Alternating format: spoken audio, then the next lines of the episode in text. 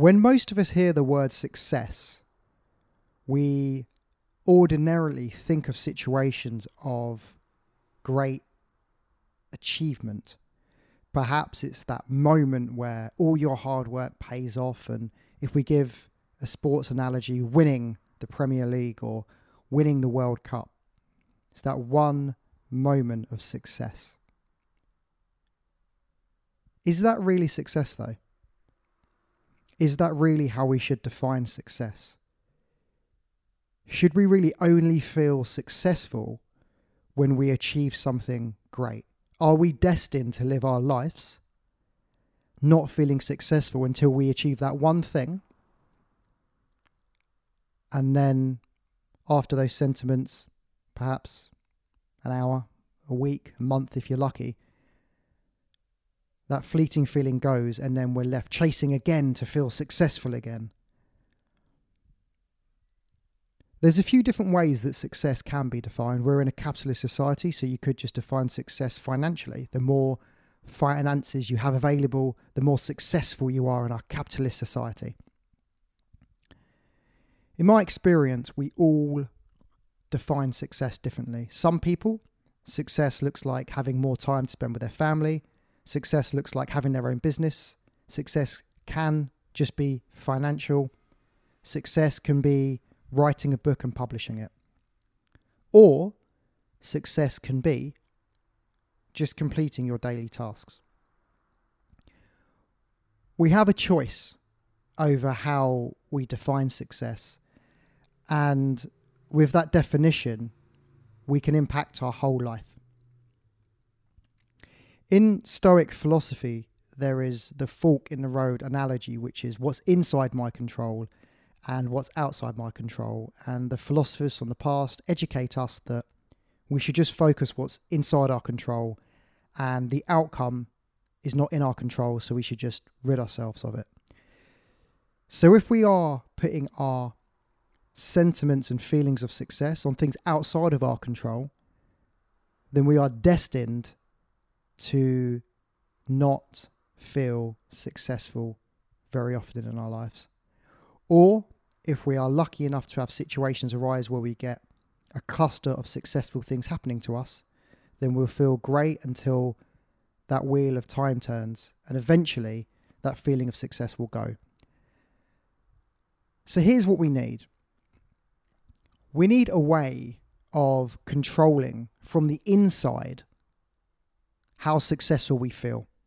We need to set up our lives in a way where we can become successful just by completing the task we set ourselves. By writing out those tasks and completing them, they are lists of achievements as and when we do them. But I'm going to push that one step further. There are moments in our life where we feel successful. The first thing that we can do during these moments is to just let that feeling intoxicate our body. Because most of us, most of the time, when we feel successful, brush off that feeling, even though we've been chasing it for potentially years, and we move on to the next. That pocket of comfort, that pocket of success, that pocket of greatness, you should allow yourself to just Feel it in all its glory and allow it to just take over your body for whatever period you can. You want to hold on to it for as long as you can because that feeling, the more you access it, the more great you're going to feel. And guess what? Who do you think becomes more successful in life? Is it the people that only feel successful once every three years? Or is it the people that can access that feeling before they do tasks or whenever they want in their life?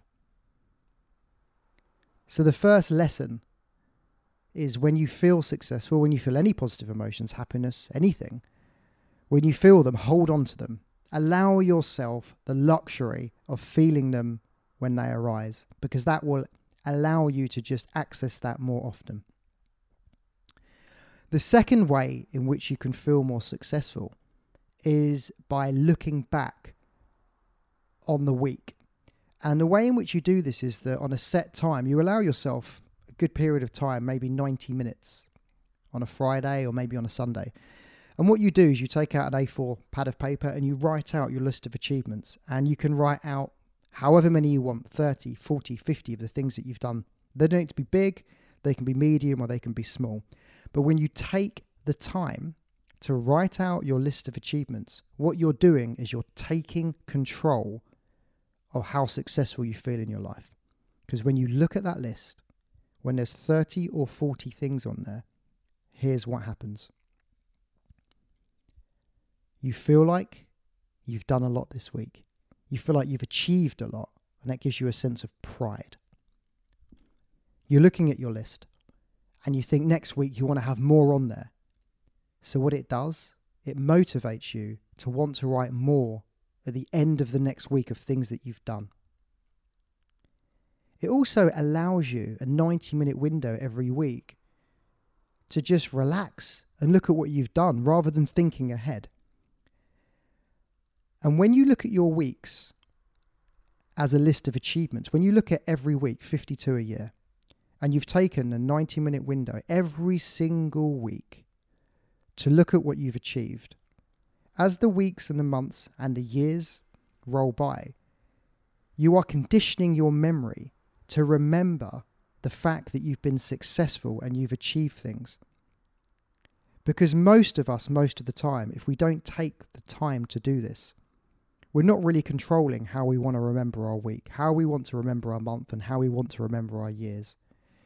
You see, during any difficult period in life, there are things that we can grab and things that we can hold on to, and things that just make us feel better about ourselves. And this list of achievements done weekly allows you to just build week by week to become and to feel more successful. And if you compound that with allowing yourself the luxury of letting that successful feeling intoxicate your body, then before long you will begin to walk taller, you'll begin to have your chin held higher, and you will grow in stature as a human and also as an individual. I hope you've enjoyed my talk on success today. My list of achievements is right in front of me. I've got it open to do this episode today. And it's something which is worth spending the time to do. And if I do end up missing it, it's always something where uh, I feel bad for missing it because I know the impact it makes on my life. So, actually having it readily available, scheduling in your diary time to do it, turn off your phone, get rid of all distractions. This is your time. You've earned the right to do this every week. So, say to friends, family members, whoever you need to say it to, this is my 90 minute window.